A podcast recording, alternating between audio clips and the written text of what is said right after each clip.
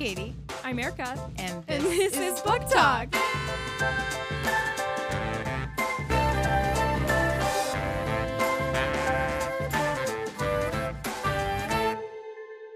Hi, Erica.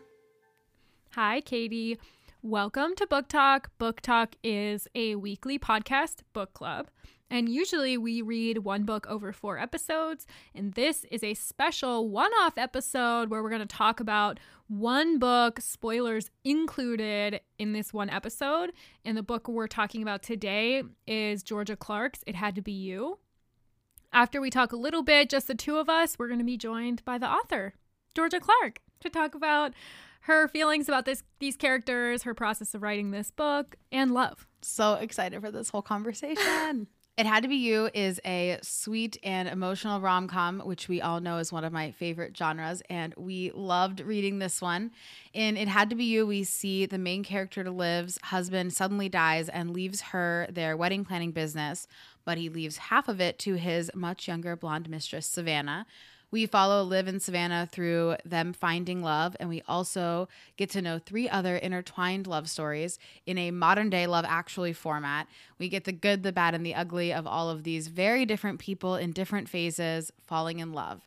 So we love this book. I can't wait to talk more about it. Take a drink every time we say love. Ew. Okay, I'm done. um, okay, so let's start with our overall ratings. Erica, what did you think of it? What would you give it?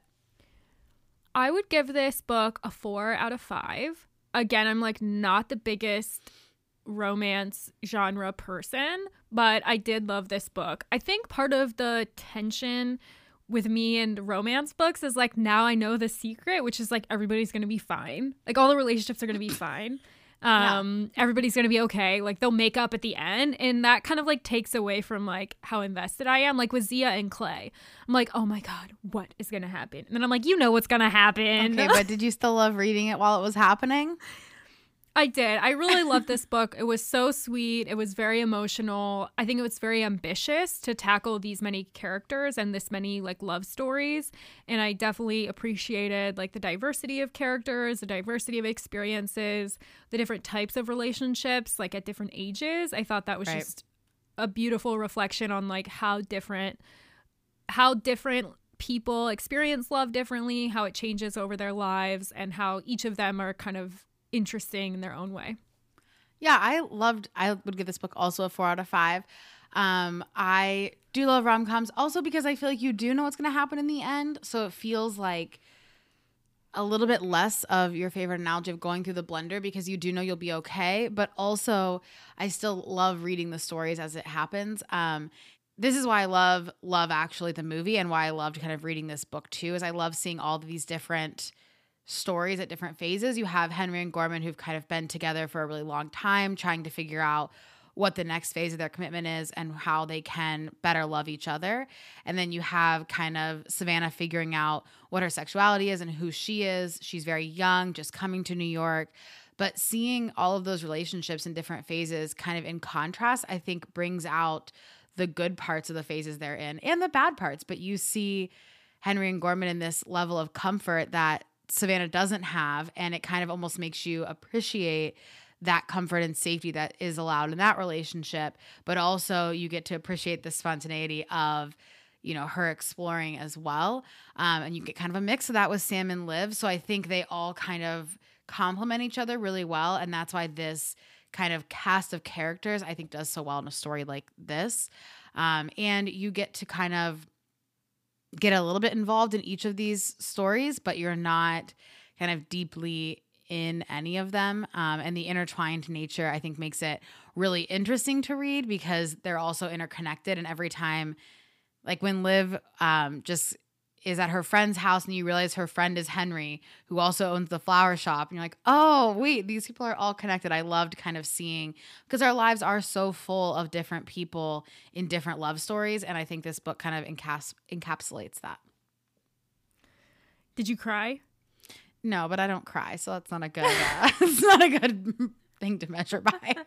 I don't think I've I think I've probably cried but for like two books in my life or movies. Like it's just not a thing. I was like, I cried at the end of every single couple's story, and then I cried again at the wedding. Like, I, I couldn't I mean, stop I felt crying. a lot of emotions, but I just like didn't cry. I may have like thought about tears welling up in my eyes. That's about Okay, as good as it all right, gets. I'll take that. It is funny as the more emotional of the two of us that you're like I well not the more emotional, but the more visibly emotional that I'm like I love to read these like sappy sweet rom coms, and you're like not as into it, but will cry the whole time that you are reading it. Yeah, but I'll cry at like a Folgers commercial. Like I cry Yeah, just like a- immediately. I'm like so crying is so accessible to me. I don't know why. The empathy is on 150. I also think this format really shows the range that Georgia has because there's so much like sexual chemistry between Darlene and Zach that you're like, yes, I love these. Like they're gonna like rip each other's clothes off when they're in her apartment and they're like taking these sexy pictures. Um, and then there's Henry and Gorman who are just this like couple who have clearly like know each other inside and out and are trying to like see each other in new ways and explore and find new parts of themselves. Those are such different types of characters and different relationships to write, but they were all very believable. Yeah, I think it is amazing how she was able to really get at the heart of all of these different phases and really understand what people were going through because it's you know, she has like opening up to your partner and refinding your spark after years and loving again after the death of a significant other. I feel like the range of her mm-hmm. emotional ability is kind of crazy and she is probably a great lover and wife.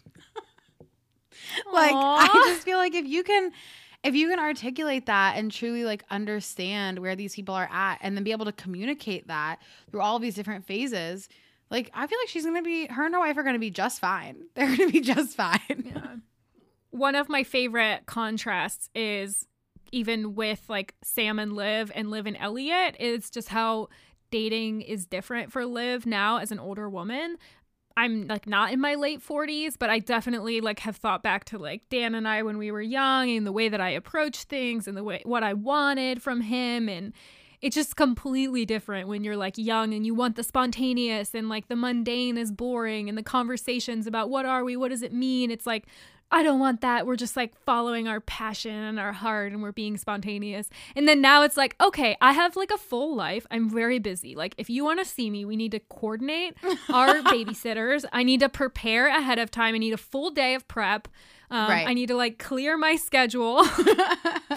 I need to but make a schedule. even like within that, even within that structure of her like dating, you know, with kids, I still like my favorite scene, which I will always think about and like still laugh. Like my favorite scene from this book is when she gets too stoned, when she's like Oh my waiting God. for him to come have sex with her, and he just like puts her to bed, and then they have sex the next morning on the couch. I'm like, I love that. It's so funny of like the mom or the older woman who's like everything will be just so, and I'm gonna make sure everything is perfect, and then Right. of course she sabotages herself. I that part So was funny. hilarious, and it's like she did all of this prep. She was like all day getting ready for this moment, and it's also I thought it was also perfect because those moments when there's so much buildup, like it was never going to be as good as she'd built up in her head that night, regardless, because she's thought about it and prepped for it all day. So no matter what, it was not going to be that good that night. So I think it was even better that she just like maybe some part of her knew that and she just got a little too high. And then like it ended up being so much better the next morning and so much more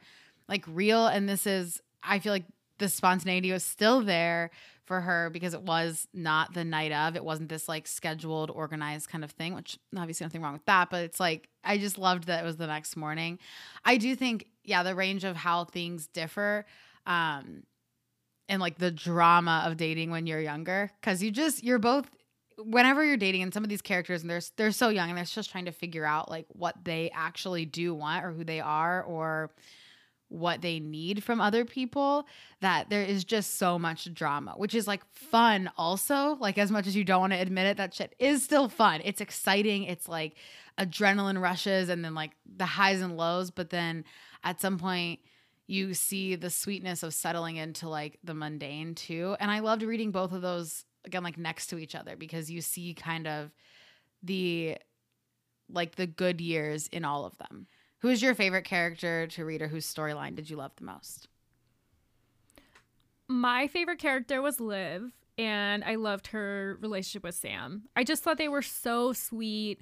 Obviously, Liv is very um related to me and how I see myself, like very ambitious, non-traditional, a go-getter, maybe a little like frantic and stressful for other people to be around. Um I just thought they have such a sweet dynamic. They have such a cute relationship and they're both like very loving parents and make this beautiful like new family together out of two broken families. I just thought their relationship was so sweet. And of all the characters, I think they have like the relationship that I would bet on for sure for working out. Oh yeah. I also I loved Liv and Sam's story. I felt like he was just such a caring character in like the best sense of that word. Like he is going to take care of Liv and just the way that they interacted and how like kind of gentle they were with each other because of what they've been through was so sweet to read. Um I feel like I'm so bad at picking a story out of this because I just loved the way that the stories interacted. I loved Henry and Gorman and the contrast of which I've talked about now the seventh time. The contrast of them um, kind of at this later phase of their relationship with like the other stories. So I also loved Zia and Clay. She's traveling, she's constantly booking her next trip. She doesn't want to settle down, but also some part of her wants that commitment and somebody to want to be with her and be proud to be with her. So she's kind of even within herself not sure exactly what she wants yet. Um, and then Darlene and Zach kind of figuring it out too. So I, and I loved Darlene and Zach's eventual story as well. Also, that one was like the most fun to read. Um, so, I mean, I, I kind of liked them all. The only part of the book I didn't love and I'm still confused about is like, I still don't get Elliot. I don't get why he did this. Maybe all we can know is that like when someone has an affair it's not about the partner it's about the person who's having the affair trying to find a new part of themselves. I think that's the most that we can get out of elliot but it just still doesn't make sense to me like why he wanted liv and savannah to go on this journey together.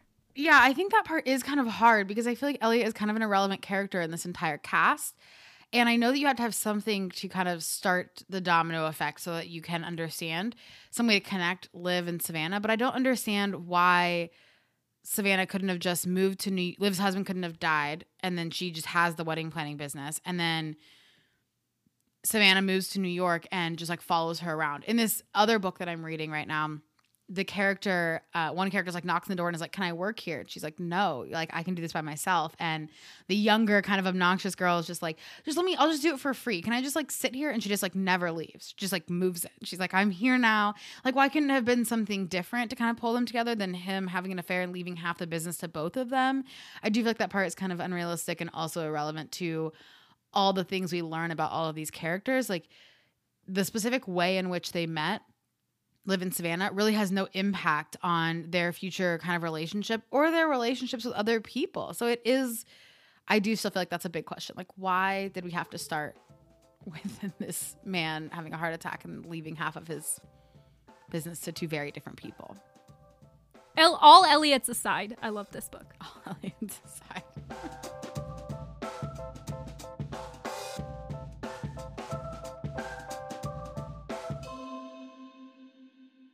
Great. My name is Georgia Clark. I am Australian, uh, living in New York City. I've been here since 2009, and I'm the author of It Had to Be You and four other books. I'm queer. I love cheese, although I recently got some terrifying cholesterol results, which is really making me rethink my entire diet.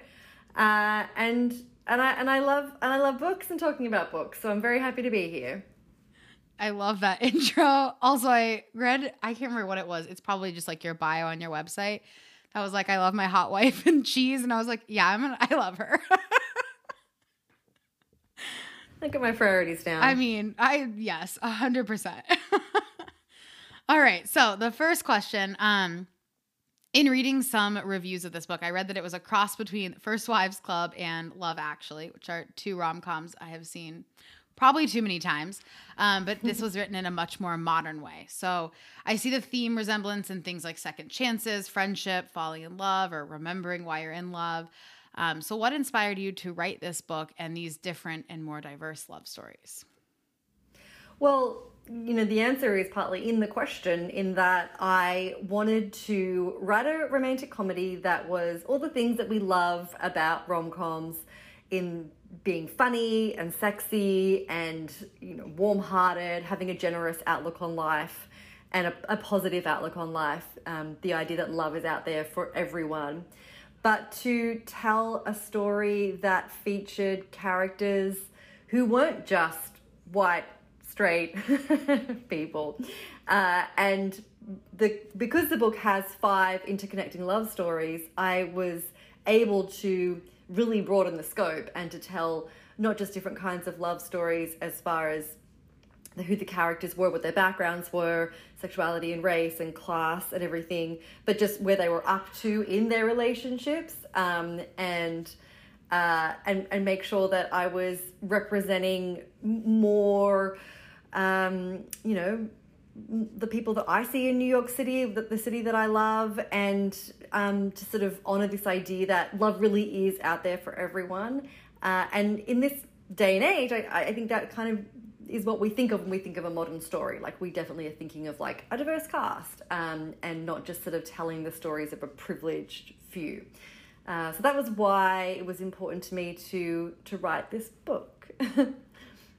that's something we talk about a lot with the books that we read. You know, diversity in what we read and what we watch. It's like important for diversity's sake, of course, but it also makes the stories so much more interesting.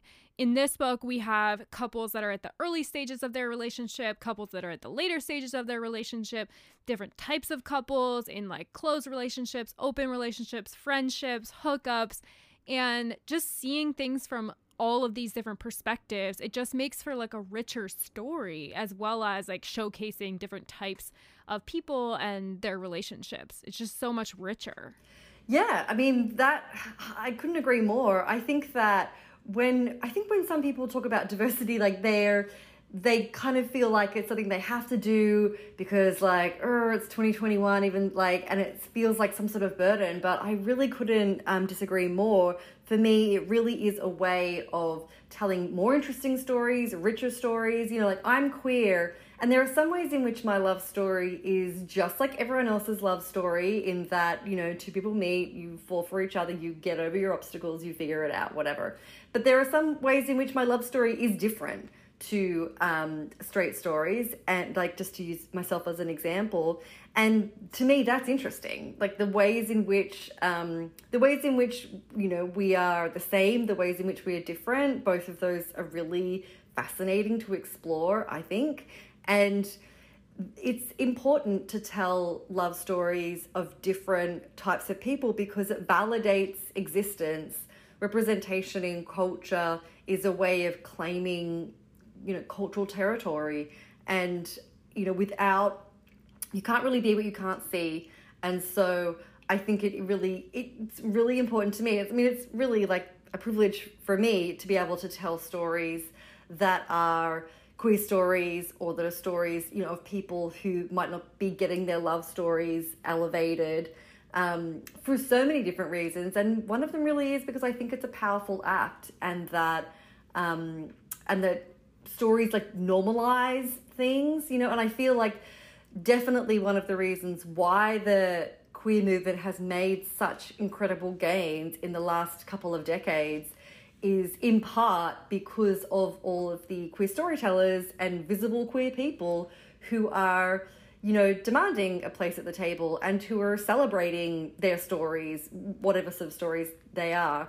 I mean I love writing queer rom coms because I mean they're fun. They're po- like it's a kind of like a positive way to engage um, with like future creation and things like that. Um, and I think it'll be something that I'll always be really interested in, not just like reading myself and creating. Along those lines, what is it about love stories in particular that you love reading about and that you love writing? Oh gosh, so many things. I mean, I'm just kind of hooked on that good feeling. Like I just love I love feel good stories, um, especially if they're, you know, smartly done, elegantly done, cleverly done, uh, in a way that feels uh, truthful, truthful to life, and that uh, are able to represent what it feels like to have a crush on someone, to fall in love with someone, to figure it out with someone. I think those stories are always interesting because you know, we're social creatures. We live in a community and a society. Human beings are not built to live alone. We are, you know, we are. We need we need other people to survive. Um, not just like physically, but emotionally and socially. And so I think that's why stories about relationships uh, are always interesting because we're kind of. I think they sort of do two things. Like they offer, in some ways, a bit of a guide. I mean rom coms are heightened and you know like stories follow a certain pattern um, to be satisfying. But I think there's the reason when we when we laugh at in a rom com, when we tear up, when we swoon, we're recognizing something truthful. Like, you know, if you're feeling nothing when you're reading a story, it's probably because the writer hasn't done a very good job at creating human beings who are acting like human beings. Like you're they're just not doing what people would say or do, and then we kind of cut off from that. But like when you have an emotional reaction to a story, it's because you're recognizing something truthful in what the characters are doing. And we're all constantly living our own love stories, whether you're single or in a relationship. Um, you know, you're kind of existing with other people. And I think love can obviously include platonic relationships, relationships with like family and friends. And, you know, some of the most important relationships you'll ever have will be with your friends uh, and that great love stories are sort of showing you how people are doing this crazy thing and getting through life and making their relationships work and they're offering hope they're offering hope that love is out there and it, you know and especially in this i think the romance genre right now is very sophisticated and there's a lot of really smart people writing um, rom com, not just women, but obviously men too, and non binary folk as well, telling their stories. And I think that that hope is so important and, um, and you know, and, and fun and, and sexy and hot. I think all of those, yes, everything you just said is exactly why whenever I think things are stressful, or especially over this last year, like the first thing I want to pick up is a rom com book because it is it is like an escape, but it's also like hopeful and happy. And even when like even when things are falling apart all around you, like people are still falling in love. They are still having a crush with the person, you know, that they walk by or that they see on Zoom now. I don't know, but like, but it's still happening because we're human. And so it is, it's like a hopeful, happy thing to like focus on or read about, which is why I also love to read those stories. Whose was your favorite love story to write in this book? Do you have one? Oh, such a tough question. I mean, they're all my babies. Uh, my babies. Uh, it was really fun to tell all of these stories and kind of for different reasons. Some of the stories are more sort of what we think of when we think of a rom com, like Zach and Darlene was definitely a favorite. For me, it was more on the kind of rom com end of things, like the more zany, slightly improbable setup, like a fake relationship, you know, a classic rom com trope, which is really fun to do. And, um, you know, they had also probably, for me, like, that's one of the sexier relationships, um, in just that they had, you know, from the word go, we're aware these characters want to bone each other, even if, like, they're not really you know aware of that right at the you know when it starts like darlene is definitely inter- like interpreting her chemistry with zach as frustration with him um as you know as which sometimes happens. So they were a really fun um pair to write especially because they were there was a lot going on in their relationship. Darlene was black and zach was white and is white so I was able to talk about race a little bit in that relationship, um, which I, you know, was interesting.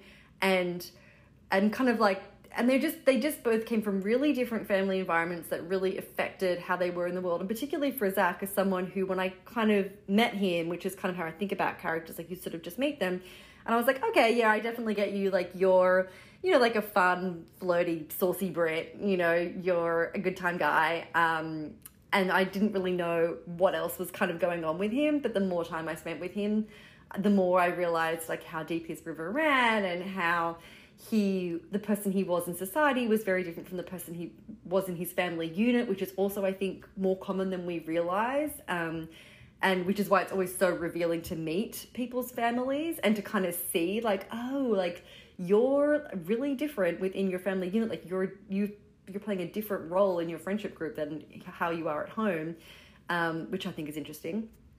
And so and then of, of course like darlene is uh, like no spoilers but um, the relationship doesn't really in all rom-coms you have to get to a point where the lovers break up or something goes kind of wrong.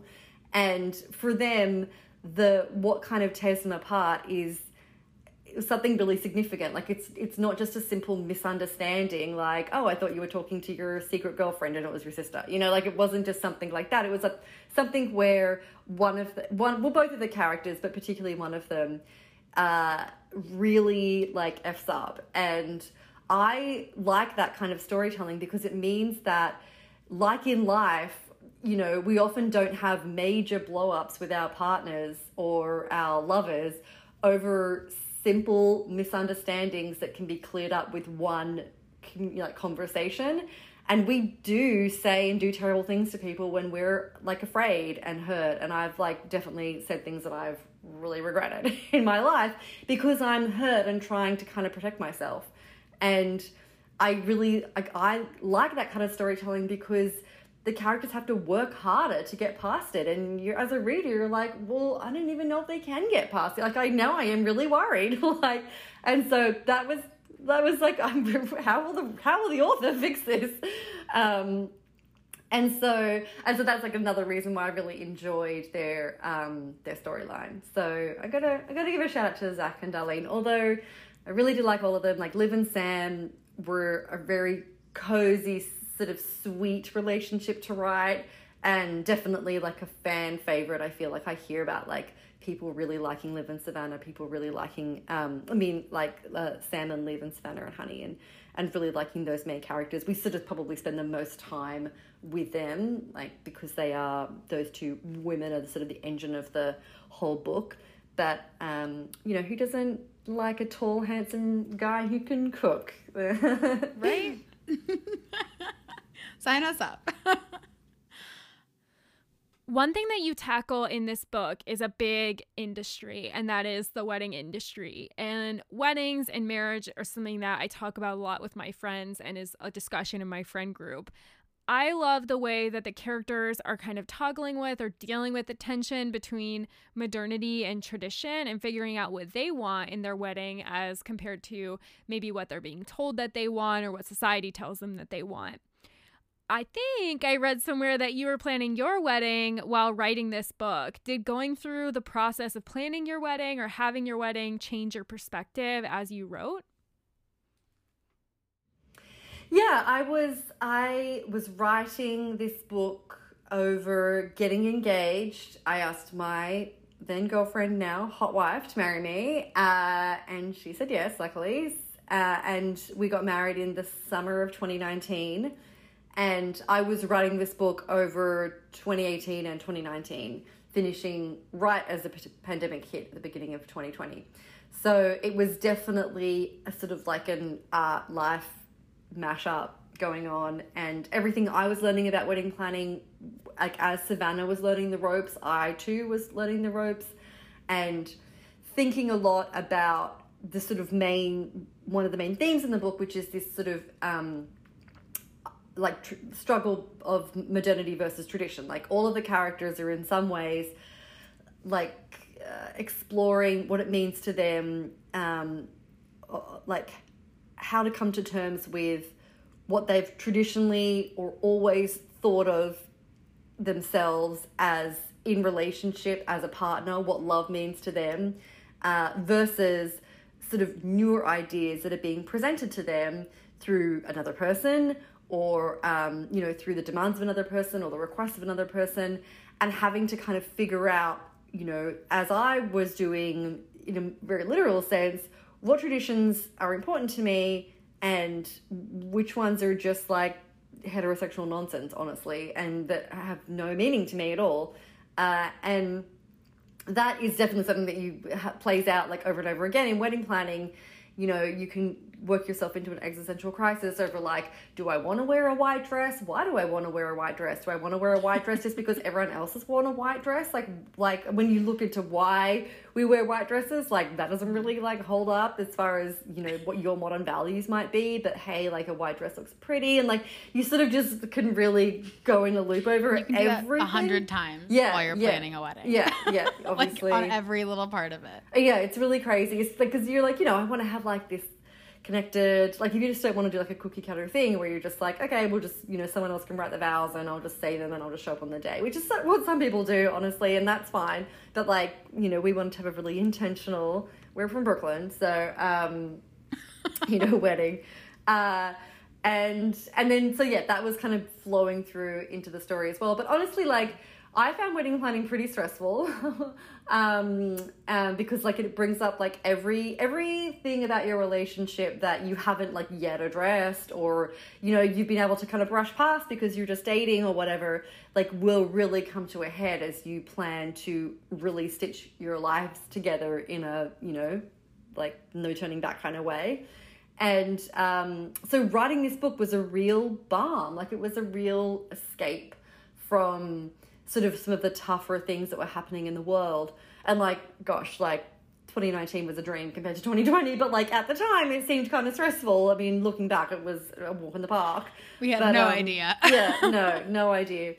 And like we had a crazy 2019. Like we did all this. Tra- we actually had a great year because we did all this travel and we went to like.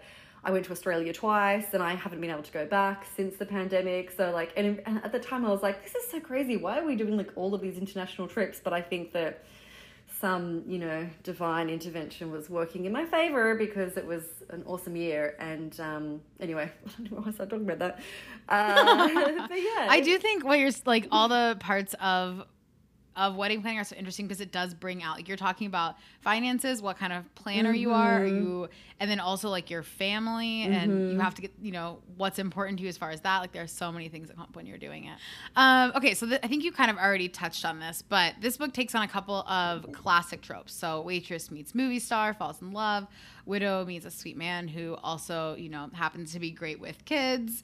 Um, is it harder to kind of write these when there's an expectation for the ending, um, or is it easier because there's an expectation for the ending? That's a great question because both is sort of true in a way. Um, it's easier in that there is a structure to romantic comedies, that the reason why they work so well on us, um, which is basically we meet our lovers, we we uh, we we understand why they can't be together, like why they can't just be like, let's start dating, story over. You know, like there's something keeping them apart. It's probably some deep seated psychological wound. Um, but despite their best intentions, they fall in love anyway until something comes to a head because they have not addressed their deep seated psychological wound. They split apart. They realize I was wrong. I, you're the love of my life. I'm no longer going to be listening to the deep seated psychological wound. I'm going to be listening to my heart. And, you know, our lovers end up back together again. Like that's essentially the structure of every single romantic comedy. Um, and so you you're helped by the fact that this structure exists and you can use it to your advantage. What makes it tricky is that romance readers are generally um, like very very well versed in in romance, so they have read a million love stories. They they understand the structure, but what they're looking for is a great ride and to for the author to find some tension on the page. Like, why do we keep turning the pages? Because we want to know what happens.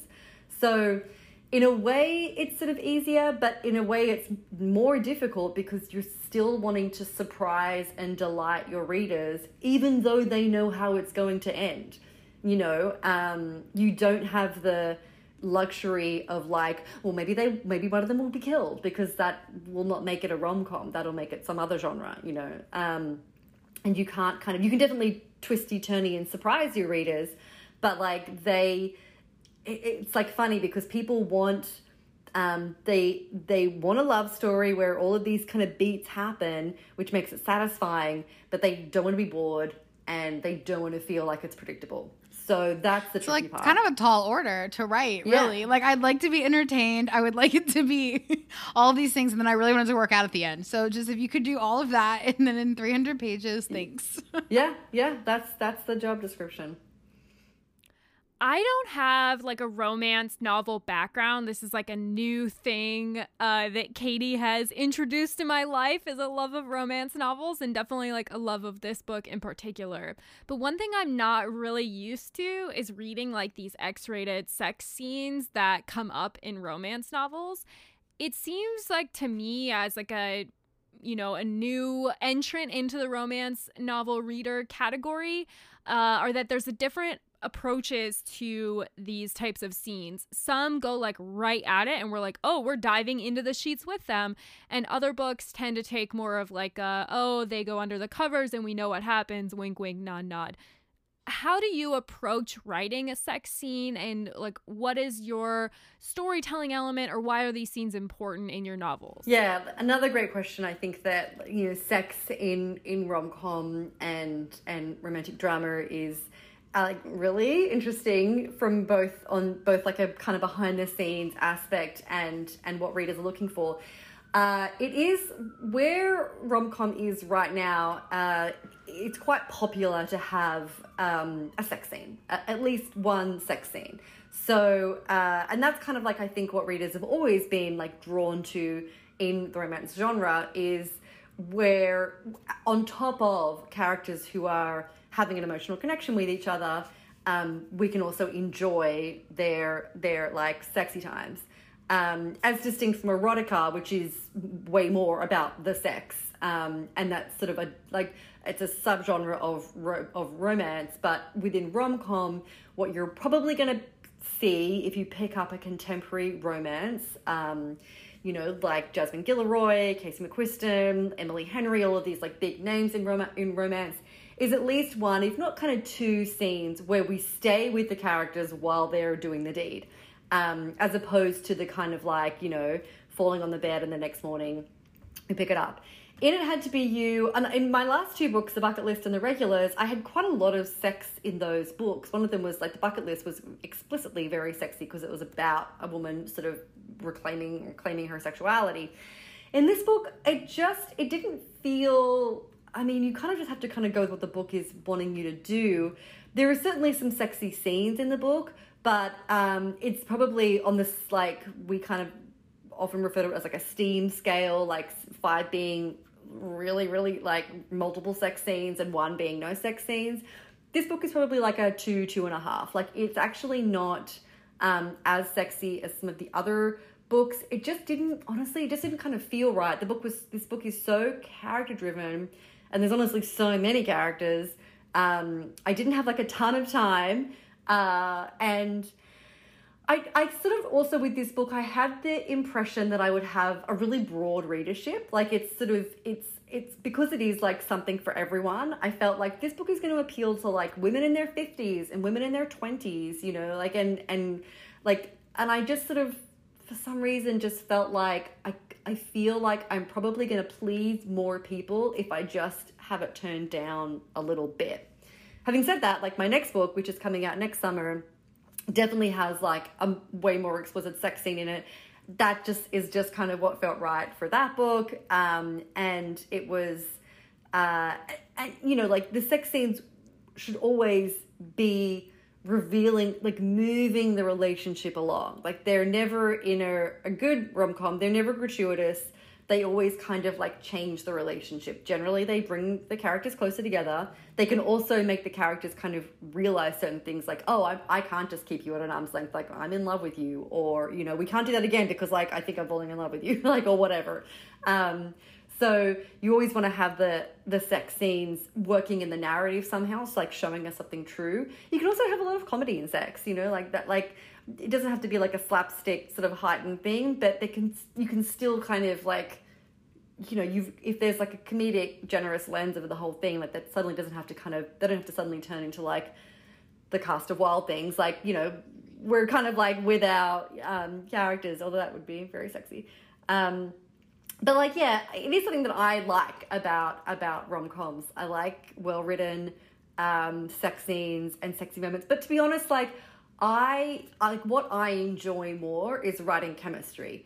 Like, and that's like less about um, you know like put your genitals on my genitals, and that it's just more about just banter and kind of what it you know what it feels like when you're around someone who you're just like charged up by and you're like relaxed but paying attention and you care what they think. And you know it's really relatable um and and you know we all have chemistry with a lot of with you know people in our lives and whatever people that you meet. And to me like that's more fun. Like i i kind of like that more. So i'm probably going to be having more like pages of like characters and their clever banter as opposed to like you know endless boning it like builds it up to like you can like feel them falling in love. Or Yes. like you know figuring it out and they're you can like feel them having butterflies which is like so sweet to read. Yeah. Um okay changing changing directions with this.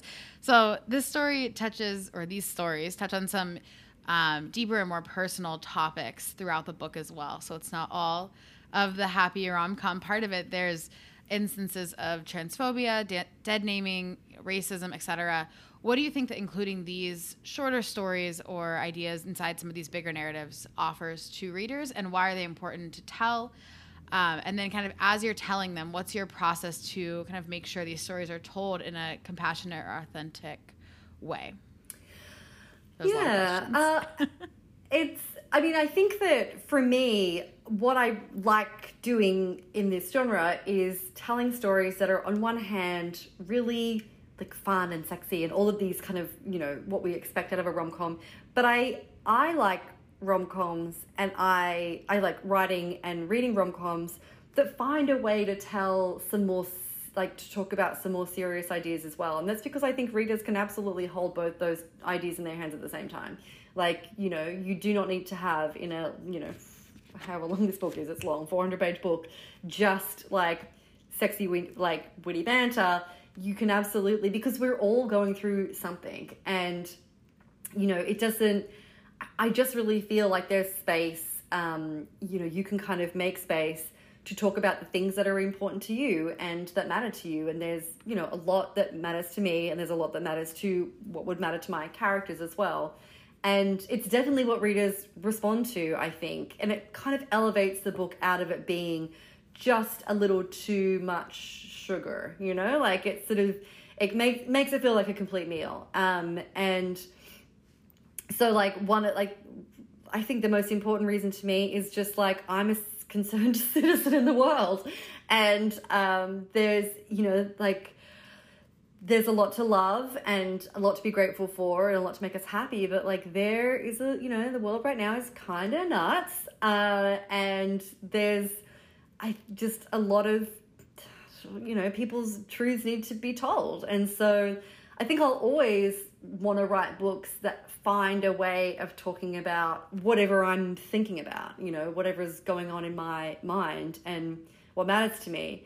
And so that's what it's that that's you know why it's important and as far as like the process like process goes uh i it depends on what it is like if it's something that i can speak to authentically because it's kind of something that like has, has happened to me um then um, you know, like my own, ex- I, you know, try and lean into my own experience. If it's something that's like really far outside of my experience, then, uh, you know, you can work with sensitivity readers, like whether that's like a friend or if you like, I've hire, I hire people, um, to do reads or into like interviews. I generally do first, like, the book that I, my next book, which I have coming out next year, is a lot about um, Indigenous.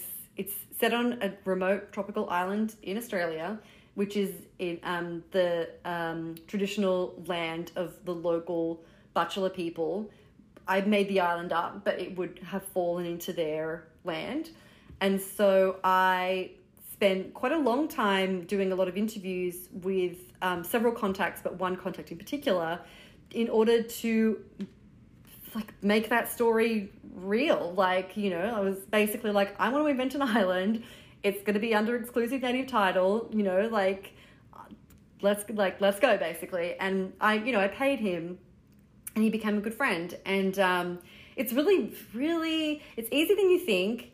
It really makes the writing good. um, you know, when when you can draw on people's real experiences. There's just no way, like, if a reader kind of, you know, comes back and is like, this just doesn't seem believable, which no one has ever said. But, like, the, if the answer is, well, it's someone's experience, no one can ever argue with that, you know? So, where possible, like, and I'm sure all authors, like, you're really paying attention to the world. And especially, like, if you're telling some story, you're really filtering out the world to ensure that you're hearing about that. I'm exploring writing in this book that I'm working on now a non binary character, which I've wanted to do. And so I'm really paying a lot of attention to um, just a lot of non binary stuff, like non binary celebrities and, and what, where the conversation is, and just like people that I follow on Instagram. Like it's something that I'm really, really interested in these ideas. And so you're just kind of like, yeah, you're like filtering the world into into sort of like helping, you know, you understand this idea more and what your thoughts are on about it. And then of course how it could be like on the page in fiction. Um, but yeah, like I would definitely recommend if anyone is a writer, like like people are really willing to tell their stories and will definitely um, like you can cold email anyone and like if you're writing a book about a zookeeper and you've never met a zookeeper, just email a zookeeper and be like, "Hi, I'm writing a book about being a zookeeper. Can I interview you?" And they'll probably say yes. So go for it. I that's I love that. That's so cool. In general, people have different reasons for reading. It's something Katie and I talk about a lot. Um, why do you love reading? Why do you think people love reading? And why do they love reading rom coms in general?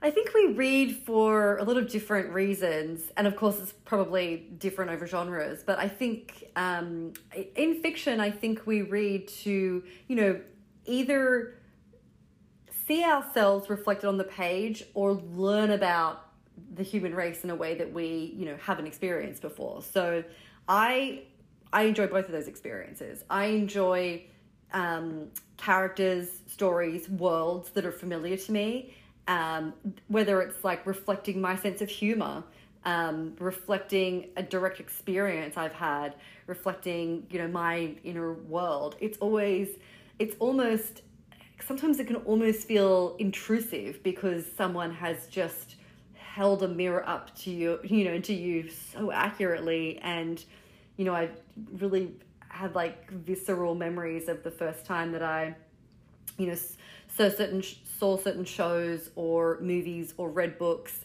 where I just felt like that's my experience. I mean, it's kind of incredible because there's a part of us I think that we all think that we're unique and no one has thought the weird thoughts that we've thought and no one's like, you know, like done the dumb stuff we've done or whatever. Um, and spoiler alert, like we're you, uh, people absolutely have, and then I, that's why I think authenticity in fiction is so powerful because as soon as you start talking about the things that really matter to you, like readers will just come back and be like, I've thought the same thing. Like I've absolutely had that thought before. You know, I've absolutely felt that way. Um, you know, like a lot of Savannah's just moving to New York was just my experience of moving to New York. Like I had that experience at Trader Joe's, you know, and so it's just, you know, it, it really does connect you to people. And then on the flip side of that, if it's about sort of a, a world that you don't know, um, it's I think it can be really exciting to sort of learn about a new point of history or you know a different culture to you. Um, reading can be a wonderful way to travel to um, you know excite our imaginations um, to sort of you know like bloodlet in some ways. Um, there's certainly like you know uh, you know th- thrillers and, and dark stories are always on the New York Times bestseller list. Like and I think that's like we have like a darkness in us um, that is sort of like like recognized through reading kind of things that are on the darker side. And then on the you know on the flip side of that like things like rom-com can really give us hope and remind us that you know the quality of our lives is defined by the quality of our relationships. And if we um, which is the words of the great sex therapist esther perel who i love um, and that you know we really can um, make ourselves happy by being like creating and, and fostering relationships tell us. I want to know more about what Generation Women is, like how you started it, Oh. how it began, what is it? So, Generation Women is um, a monthly live storytelling series that I started in 2017, and we invite a woman or non binary performer in their 20s, 30s, 40s, 50s, 60s, and 70s to tell an original story on a theme. So, in every show, you'll see a story starting with Team 20s, which is what we call our 20 somethings, um, going through to Team 70s. Someone in their 70s um, will finish the show. And uh, we have shows in Sydney and Melbourne and New York, lockdowns pending, you know, like if, if we're not in lockdown. Um, and I started the show after a conversation with my mother, Jane, about the experience of disappearing as an older woman.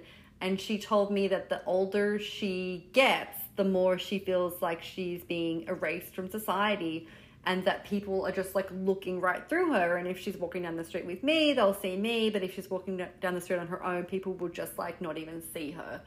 And I have definitely heard something like that before. It wasn't like it was new information, but coming from my mother, like my wonderful, funny, you know, brave, strong mother, it really affected me. And I had been wanting to start a uh, show for a while. I did improv in New York for many, many years, seven years, um, and we had a monthly show on one of my indie teams, and I really loved it. It was like a really fun, um, you know, monthly get together, monthly game of make 'em ups um, in some, you know, basement theater in New York City, which is so fun.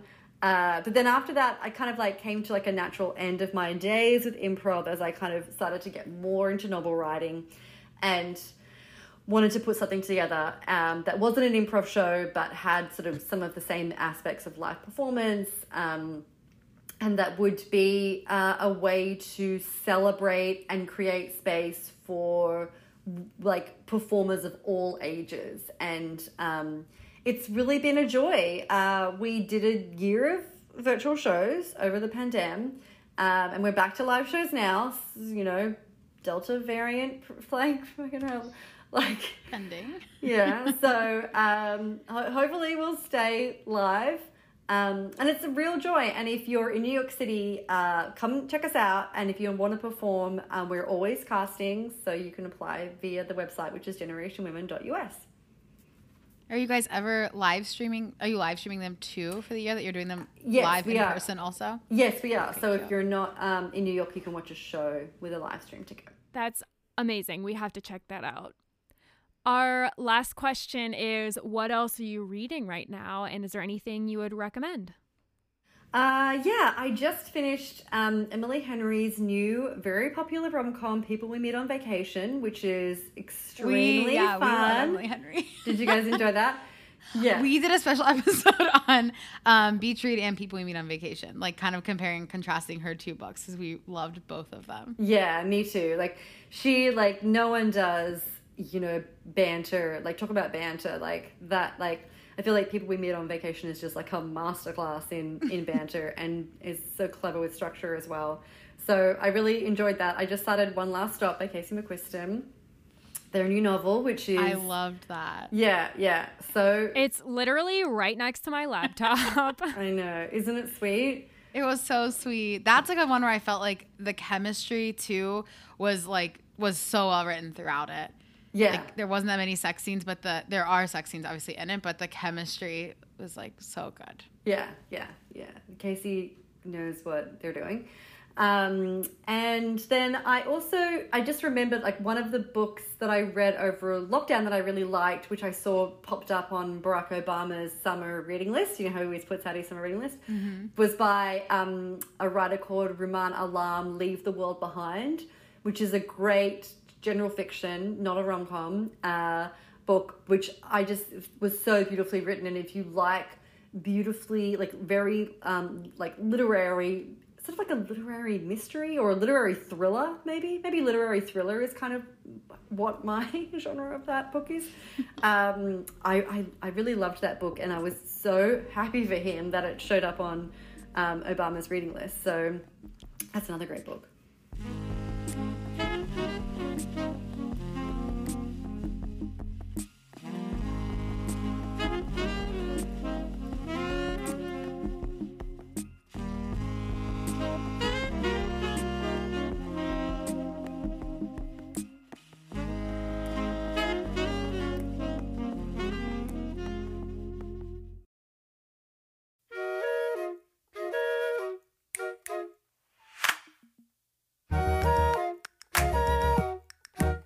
talk. Talk talk. I finally went back to the library, which was closed for a while during COVID and then was like pick up only for a while. And I've just been like spending too much money on books, which I don't have space for in my apartment. I love buying books and then giving them to people, but I am so pushy with my books. I feel like I've run out of people to give books to. So I've been going back to the library and it's so nice. I was looking for a Colleen Hoover book and I couldn't find one. They were all checked out. But I did find another um another one of Peter Heller's books. And I thought about getting it and like reading it ahead of time, but I didn't want to come into it with uh, like kind of already knowing his style. So we're all going into the guide fresh, I guess. Yeah, good. I'm excited to read that book. I also went back to the library this weekend and not back to it, but to a library. And I just love going to the library. It's just so peaceful and lovely in there. In in contrast to you not having enough books to get, like not having enough people to give books to, I can literally never find a book I want to reference or give to somebody because I just give them to people constantly. So in recapping, it had to be you today. Jason was like, just pull it out and look back through it. And I was like, I don't have that. I don't have any book that I loved this last year. I've given them all away. And I don't even know who I gave that book to. I know. I was just looking at my bookshelf. Like, did you give it to me? But I don't think you did. I have the No bookshop on the corner. I was trying to think whenever I go to someone's house, I'm just like, hi, so good to see you. Do you have any of my books? Yeah. My mom was like, here's a stack of five. I was like, wow, okay, great. I've been missing Yeah, I hope you're bringing an extra suitcase when you come to New York just for the books I'm returning for you and also books that I will be giving to you. Yeah, I'm bringing you books also, though. So Great. it'll be good. Um, but it is funny. I just like constantly give them away, and then I'm like, I want. Then my bookshelf ends up being books I don't like, like I like or I love, but not like my favorites because none of my favorites Right. are on my bookshelf. So if you come over and you look at it, it's not as like representative of what I love to read because what I've loved, someone else is reading, which is kind of funny. Yeah, that's so true. It's like the books on my bookshelf. I'm like, um, yeah, no, I actually haven't read that book. War and Peace, I have not read it, but it is. But it does look good on my bookshelf. shelf, though. I oh, agree. Oh, speaking of, we talked Speaking recently about books Peace? that we've put down. oh yeah. No, not speaking of War and Peace. I have not even made a dent in One Last Stop by Casey McQuiston. I don't Really? know why. I literally just, I don't know. I'm just not motivated to keep reading it. Put it down, girl. I did. Pick it back it's been later. done. It's been putting down. It's I do down. feel yeah.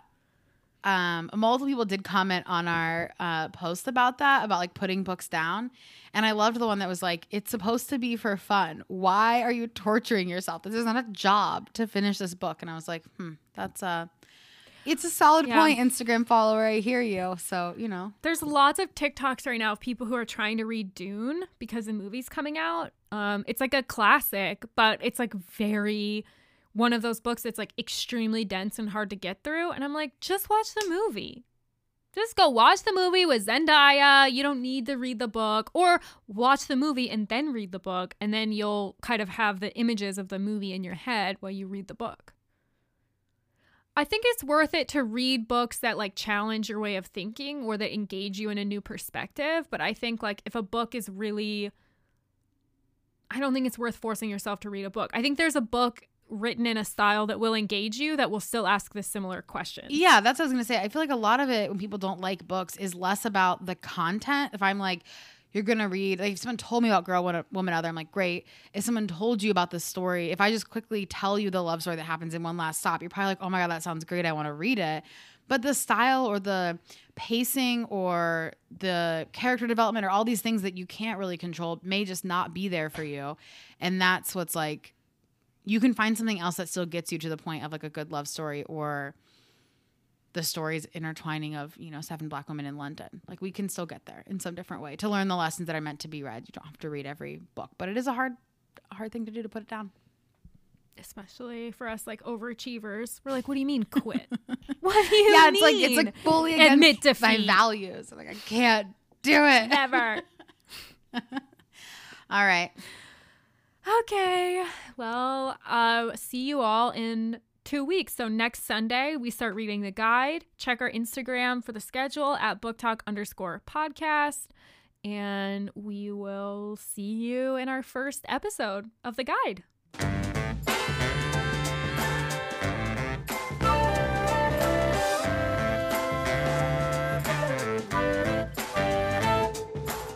Talk is made by me, Erica Bailey, and Katie Cheney, with production support from Dan White. Our theme music is by Dan White. We'll see you next week.